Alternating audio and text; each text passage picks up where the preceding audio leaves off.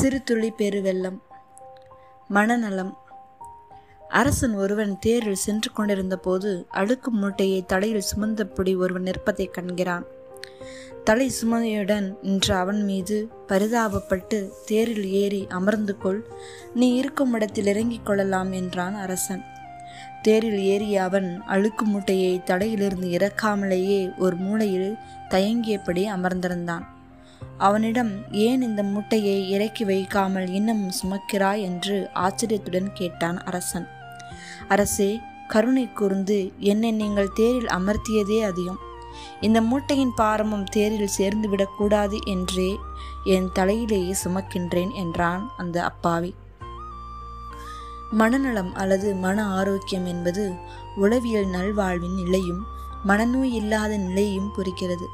மேலும் ஒருவரின் உளநிலையானது அவரது உணர்ச்சி நடத்தை என்ற நிலைகளை சார்ந்து திருப்திகரமான மட்டத்தில் சமநிலையில் செயல்படுவதை குறிக்கிறது. மனதில் உருவாகும் எண்ணங்கள் அதனால் விளையும் செயல்கள் உணர்ச்சி செயல்பாடுகள் ஆகியவற்றின் தொகுப்பே மனநலத்துக்கு அடித்தளமாக அமைகிறது. மனித வாழ்வில் மனநலம் உடல்நலம் என்றும் இவை இரண்டுமே பிரிக்க முடியாதவை. மனதிற்கும் உடலிற்கும் நெருங்கிய தொடர்பு உண்டு. பெரும்பாலான நோய்கள் அடிப்படையில் மனதுடன் தொடர்புடையவை.